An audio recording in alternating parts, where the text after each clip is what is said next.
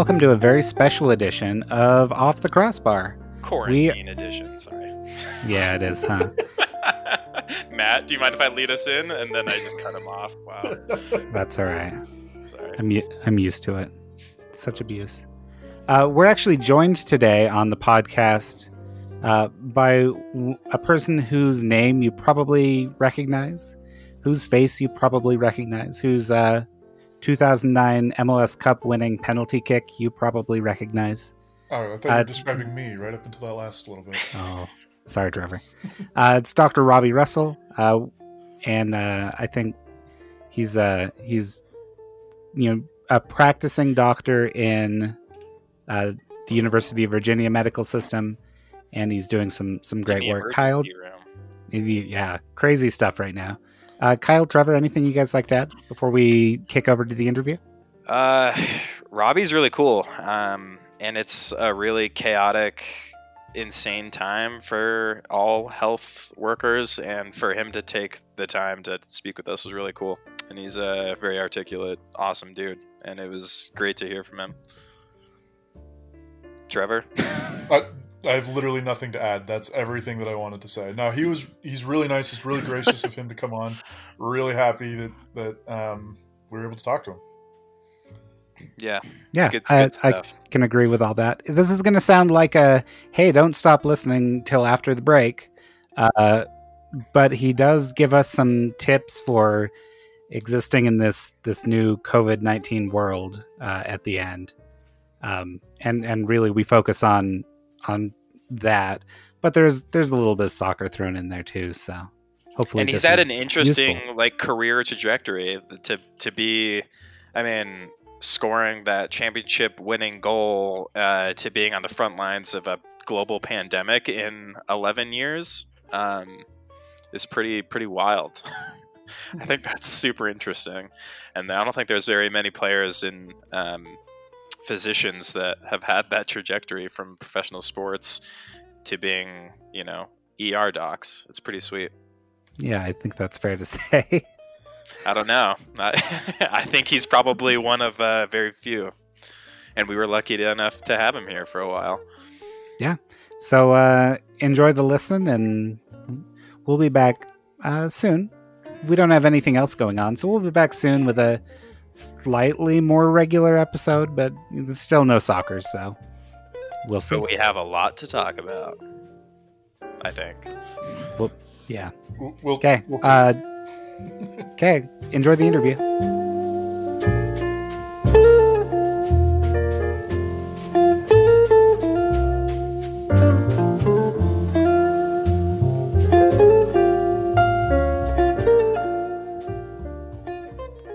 Today on a very special episode of Off the Crossbar is one Dr. Robbie Russell, who you might remember from maybe a great penalty kick in 2009, uh, but is doing some great work as a doctor in the University of Virginia system. Robbie, thanks for joining us today. Thanks for having me, guys. Uh, so you're in the University of Virginia medical system right now, uh, and it sounds like you're working in Virginia. Is that correct? Yeah, um, I'm part of the UVA health health system. Um, they their main hospital is here in Charlottesville, Virginia, um, where the University of Virginia is. Um, and I'm a uh, resident intern, which is a first year physician uh, in the system. Great. Uh, so I think the the first question I have is, so you were a, a soccer player who kind of explored some other options, went to Scandinavia, right? Came back to the U.S. in a in, a, in an interesting time for the league, uh, but going into medicine is is definitely a, a different path than I think most take. Uh, obviously. Um, so what kind of inspired that for you? Um, I mean, that's uh, uh, it, it was not a uh, a short road. It wasn't, uh, you know, I knew I was doing this from the minute I was kind of conceived, type of thing. Um, I, you know, I'd grown up playing soccer. uh, You know, I'd been an athlete my whole life, um, and you know, there came a period in the middle of my career, right at the end of my kind of stint in Scandinavia, where I had some bad injuries. Um, didn't play for like almost two years, um, recovering from those injuries. And so it kind of got that seed in my head of, okay, what do you want to do next with your life? You know, if you can't play again, like what's next? Um, at that time, I was dating my you know wife, who is uh, you know currently my wife, and her father-in-law actually was a uh, emergency medicine physician. Um, and he kind of sat me down and did the whole kind of like, you know, what's your real job going to be? Um, you know, father-in-law talk. Um, and I told him that like I had been interested in uh, emergency medicine and and being a doctor. And you know, this is at this point I was maybe you know eight nine years out of school, and I thought he was just going to laugh at me, you know. Um, but then he was like, "Okay, if that's what you're interested in, let's figure out how to do this." Um, and that was like really surprising and motivating for me that someone who was doing the job that I wanted to do um, thought I could do it, you know. Um, and I just kind of started plugging away, figuring out what I needed to do, how did I get my credits, that sort of thing. And fast forward another like seven, eight years, um, I'm here now. that's great. Um, and your focus is on emergency medical, is that correct? Yeah, I'm an emergency medicine physician. So this is a, a really interesting time for you to be joining us on on this podcast. Is one word for it. Yes. yeah. Um, how is so? You're in your first year. How has it changed uh, with this global pandemic? Oh, it's um, it's going to be one of those things that kind of defines our generation of doctors, um, especially for emergency medicine, um, because we're the ones that are kind of in the front lines, so to speak along with our you know nurses, techs. But the idea being is one of the things that attracted me to emergency medicine is that um, I liked the mystery of it. I didn't know what was going to walk in the door, and I liked knowing I could handle it. You know, um, and the problem with this kind of virus is that a lot of times that people are walking around without symptoms, um, and you don't know what's walking in the door, um, and it's highly contagious, and it um, can get people very sick very fast. Um, and so it, it, it's a it's a scary time for us, but I think it's a time that where we really understand. You know, this is why we were kind of called to medicine, um, and this is why we do what we do is to help people who are in dire straits. Um, it's just really tough because it you know it takes a lot of toll on you personally. Um, but uh, it's one of the things that I've really enjoyed in terms of my transition it's that idea of being in a locker room with a team you know like you can look to the people that are standing next to you and you know they're like they're all fighting for the same thing um, and that can be really inspiring at times robbie so um, kyle here the last time that we recorded oddly was um, we had just sat down to start recording at this point i think it's been uh, two weeks or I, th- I, think that sounds about right, Matt. But um, it was actually the same day that the the Utah Jazz were about to start that that game they were playing against Oklahoma City, and right before, literally right before tip off, they ended up calling the game off because they had announced that Rudy Gobert had been announced to have had coronavirus, um, and I think that really solidified how um, how serious this was going to be that this wasn't you know often with a lot of illnesses it can be out of sight and out of mind and we don't think about the most famous or popular people among our society to to be susceptible to, to some of these things but i think he was like the the number four or five confirmed cases uh, utah resident getting it. Um, and it's had such a strange impact on the sports world in particular and at that at that the day that we were recording um, we were speculating about you know whether MLS would be canceled by the weekend. And then, you know, since then it's just escalated very strongly in all sports across the world, other than oddly the Belarusian league, Premier League is the only sports league in the entire world that's continuing on for mm. some reason. Um, but I'm just curious what your perspective is on the cancellation of sports and that the effect that's going to have on our society. I know we all have probably have a very strong sh- shared interest in athletics in general, but soccer in particular. Um, and it's it's such a global game, and I, am curious what your perspective is on that, and what the cancellation of, of sports across the, the, the globe is going to mean for us as a as a human race who are mm. all the majority love sports. Well, I mean, it, it's you know, no one has like a crystal ball; they can't kind of predict the future. But I, I mean, we've had pandemics in the past. We've had kind of infectious diseases that have spanned, you know, across borders. Um, I think for our generation, where you know we haven't really had this experience, um, having this kind of interruption in our life is it's defining. Um, it's going to be a part of our kids' experience, going to be part of our experience. And for us, you know, you know, when we have famous people, when we have athletes, when we have politicians, kind of getting sick, I think it just more emphasizes for us that anyone can get this, you know, um, and that for what whatever you know reason, you know, the way entertainment works for us, you know, in terms of our society, that that is like the one thing that maybe for some people flips the switch, you know, as to how serious this can be. But just like any other kind of virus disease, I think we will kind of get past it. Um, I think we will kind of it may it's unclear as to how this disease will progress. Is this going to turn into more of like a you know flu like where we have like a COVID season type of situation, or is it more of a you know we'll eventually get a vaccine, which you know I pray for. Um, but you know I don't I don't know how this kind of virus itself it's it's new to us um, in terms of the amount of research we have on it. And so that's why continuously, like all of the guidelines change, all of the you know treatment protocols are changing. It's because as more research and more evidence comes out, we try and adjust the way we're kind of dealing with our patients. And so it's it's right now it's really difficult to kind of say what it will look like in six months, eight months from now. But I do think as you know, as you know, a race, a human race, we will eventually like get get through this. And if it becomes part of our new norm, then it will be there. But I think something that's always kind of been important to us is competition and, and, and sports. And it's a big part of our mental health as well as our physical health.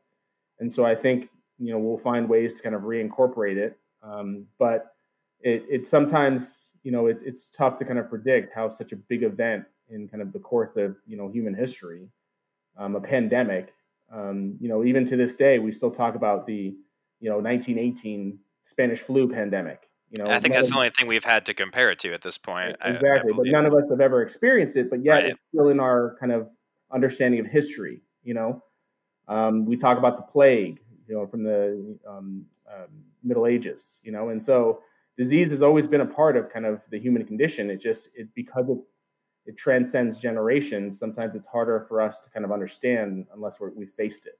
And I think Absolutely. this would definitely be a defining kind of pandemic for us. Hey, Robbie, I got a question for you. Um, this will probably be pretty straightforward, but what's your um, currently? Obviously, your day to day is probably a little bit different from what it was two or three months ago. But as an emergency room physician, what is your day to day like these days? How long? Um, I guess how long do you do you stay with the patient as uh, an emergency room um, physician, and does that does this virus drastically affect your day to day, or is it pretty much the same thing? It's just except instead of seeing like a broken leg and then uh, somebody else is sick and then different things going quickly, but it's different things. It's just the same thing for every patient, or mm-hmm. how has this affected you in that way? Well, um, so the way your residency works, um, it's kind of a uh, you're a physician in training that's working under other physicians, um, and especially for interns in emergency medicine, we spend a certain number of months every year kind of working off service where we're kind of doing other applicable um, positions. Um, so I was in the ED two months ago, and then uh, last month I was on the trauma ICU service. And then this month I'm in the anesthesia service. And then next month I'm in the ED, which is right when we're kind of predicting possibly having our surge. Um, and so right now, Charlottesville is in the early stages. Um, we're more of a rural area, um, but our hospital serves a very large um, patient population because we have air ambulance services as well as local ground services. So we serve all of like Central Virginia and parts of West Virginia. Um, and so we have like a long distances to cover. And so we're, we're, we're, we're in the stages of prepping where we're trying to accumulate kind of and and this is of course me just from my own personal experience. I can't speak for the University of Virginia in terms of this, but Um, it's just you know from what I've been feeling in, in my day to day, it's been where you know they've they've stopped medical students kind of coming onto service. Um, they've limited the number of people that can go um, in protective equipment to try and you know save those numbers. But right now, we haven't really necessarily been hit or overwhelmed, I would say, by the patient um, population of COVID. Um, but the entire kind of planning and the entire aspect of it that we're watching closely is the idea that we want to flatten the curve. Um, and the reason we want to flatten the curve is because you know the projection. We understand that you know people are going to get sick with this, but the idea being is that if we can slow down the rate of infection, our resources may be better able to handle. So it's instead of a a wave or a surge of COVID patients coming in with lots of infections at once, we're getting more of a trickle that we can handle, and it's not as um, taxing on our, our resources. But you know, if you look at places like New York right now and the stories that are coming out of there, it you know that that's what it would look like if your resources are overwhelmed. You know, um, and so you know, I think everyone is trying to plan, everyone's trying to do the best they can to you know prepare, but without really knowing and not having that crystal ball, you can't you don't know what kind of numbers are going to you know your area is going to produce. Um, so for us right now, our volumes in ED are very low, and you know we're not at capacity in terms of COVID patients, but um, the numbers are growing every day, and it's very scary because of the fact that a lot of patients can be kind of asymptomatic or mildly symptomatic. Um, and so, you know, you don't know if the person walking in the door with like a broken ankle also happens to be a COVID patient, you know.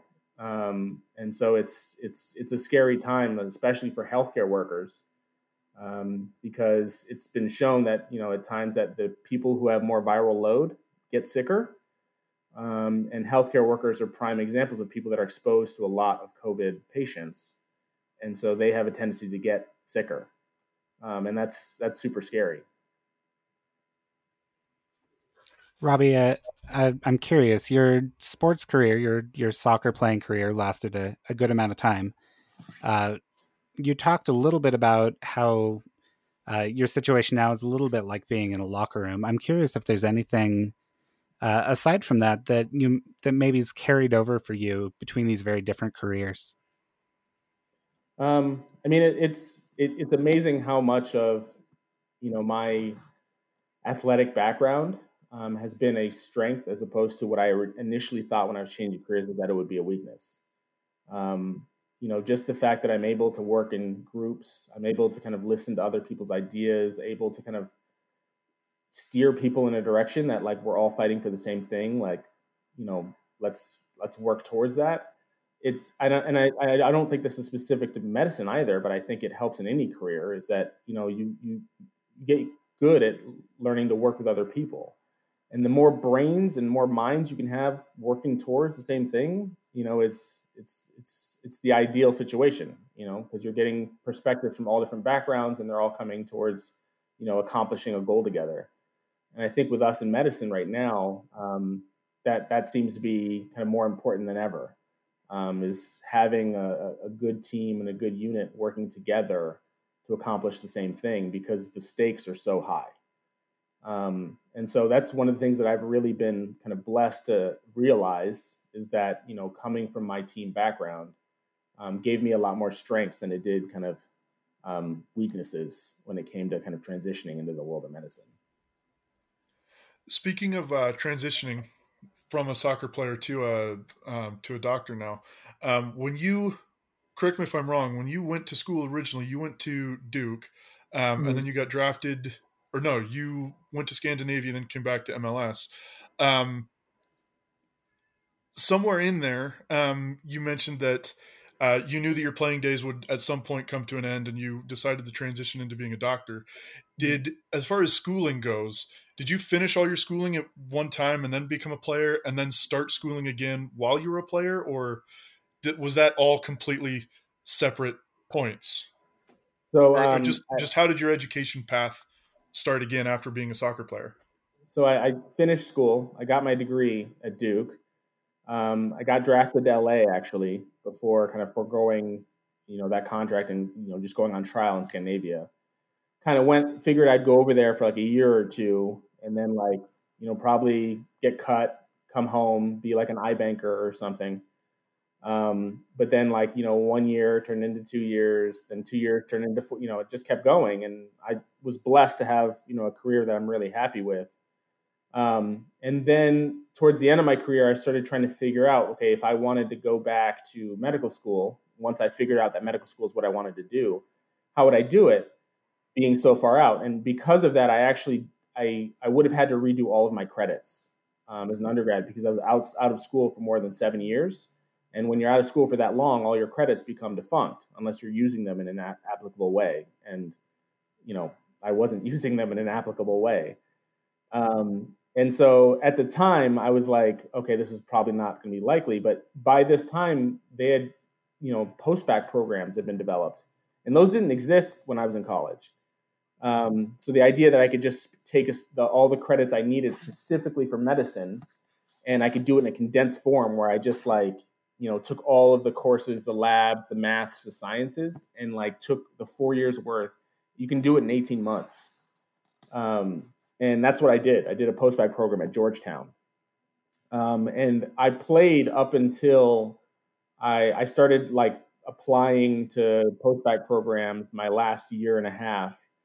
And then I played up until I got accepted. And then I retired that year. And then spent the next 18 months, or actually 15 months, um, doing the condensed program before applying to med school, then med school for four years. And after four years of med school, now I am uh, in residency. Um, so, yeah, I had to redo all of my credits again. Oh, man.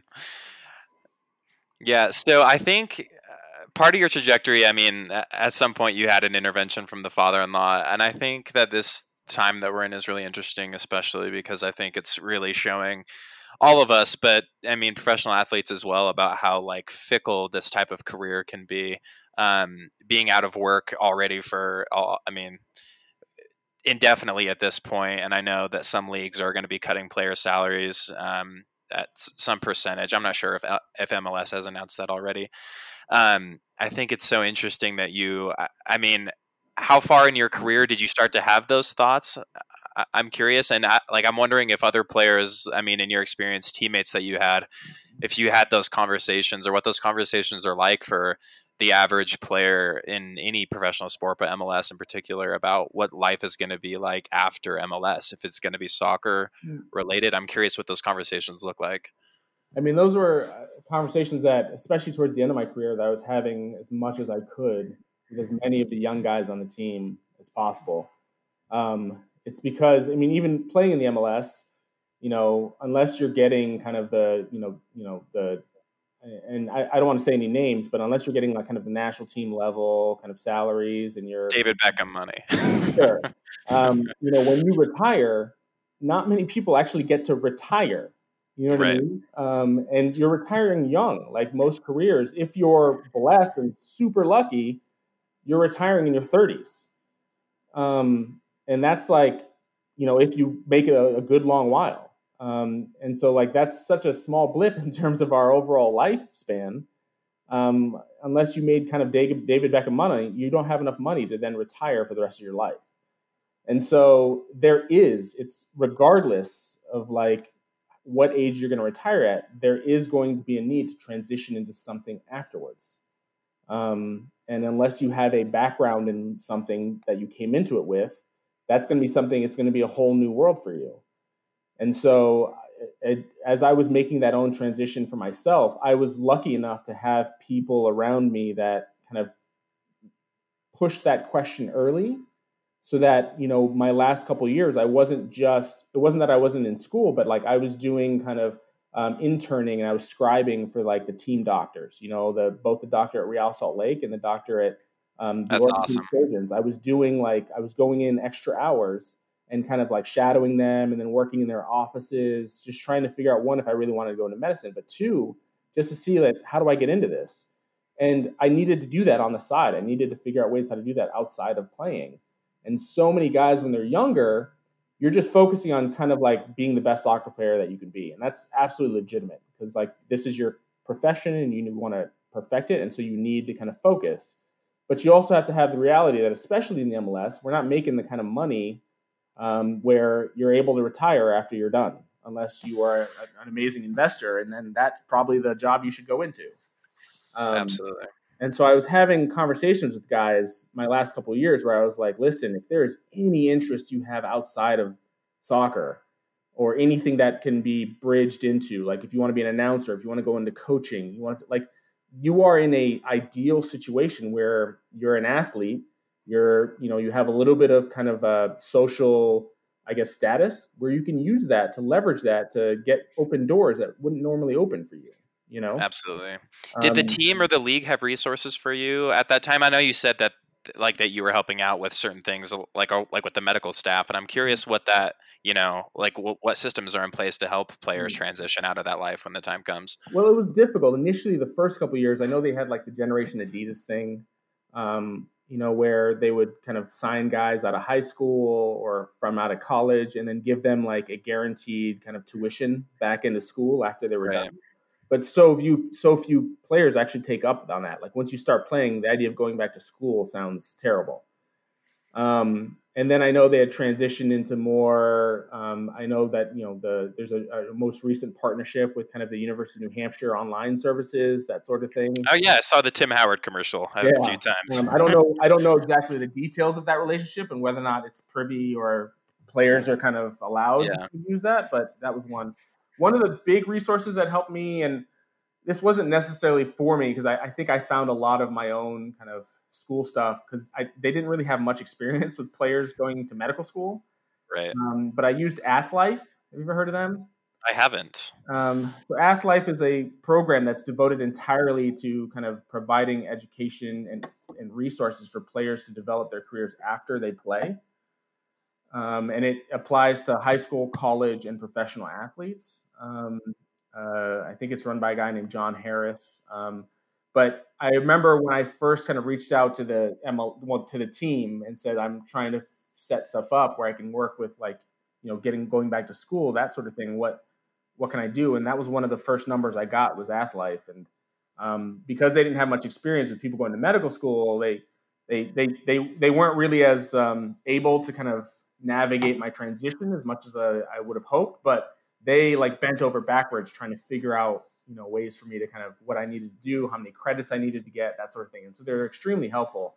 I don't know if they're still working with the MLS. I really hope they are, or if there's some sort of program that's replaced it. But I, it's absolutely necessary. Yeah, I, I mean, and like I mentioned, like this at these times of unsurety, I think probably have a lot of players of all ages thinking mm-hmm. about these things more than they normally would. Um, I think people are probably f- pretty bored as well. I think mm. most players are are being forced to to, to stay in their own uh, markets and are just kind of hanging out at home at the mm-hmm. moment.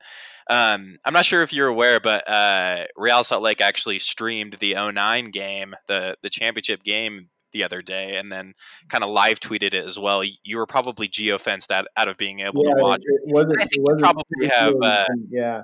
Yeah, I think you probably it. have other things to attend to um, at the moment. But for the rest of us that were able to watch that, um, I, I, would love if you could just like, for the sake of the interview, walk us through that that penalty. I would love mm. to know your thoughts on it. Oh man, it, it's so so much of that penalty is like blurry, right? And the fact that I've gone back and watched it on video, like every time I see it on like a, a video of someone else playing it, it still gives me goosebumps, you know. Um, and you know, so much of my memory is essentially like standing at half field and realizing that like we were going to go to an extra penalty because I wasn't even supposed to be taking a penalty. and then right. when it came down to it, realizing that like, if I scored, we won. Which I was like, that's all we have to do is we have to score. That's it.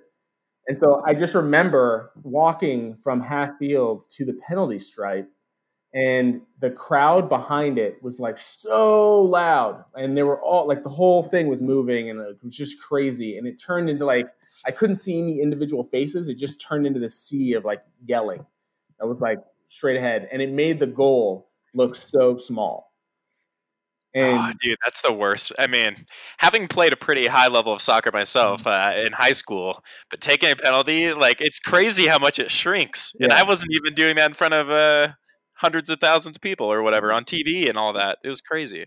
And then you take the size of the goalkeeper; he seems to get exponentially bigger. you know.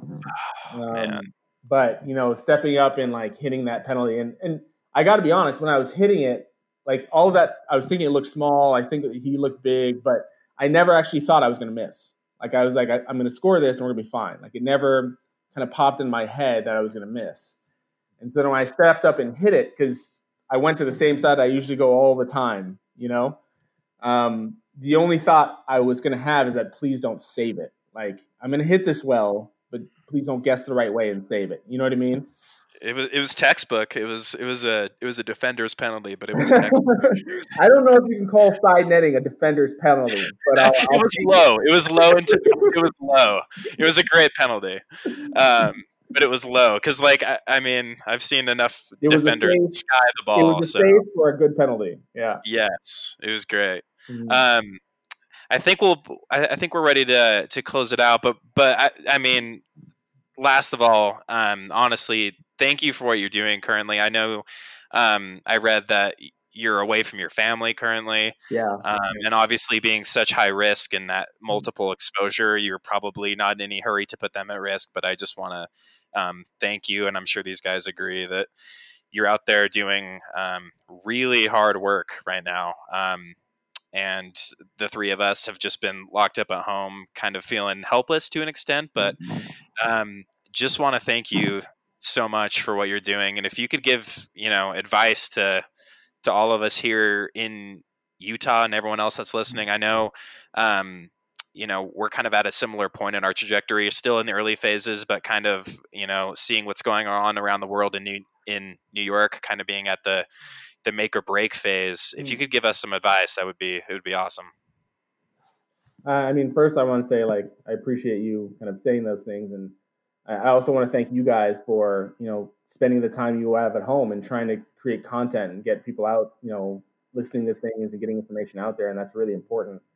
Um, I, I would say the biggest thing right now is kind of paying attention to the guidelines that you know keep changing um, you know, as we learn more about, you know, the disease and its progression and how to treat it, like um, you want to kind of pay attention to what the CDC is saying. You want to say, pay attention to what, you know, you know the, the, recommendations of like local government, that sort of thing, because they're going to change from day to day as we learn more about how this works day to day. And um, it's one of those things where you don't want to kind of, you get a little bit overloaded in terms of like the resources that are getting thrown at you. But the biggest thing is trying to really make sure that they're vetted, they're evidence based, and that it's not hearsay and it's not theory.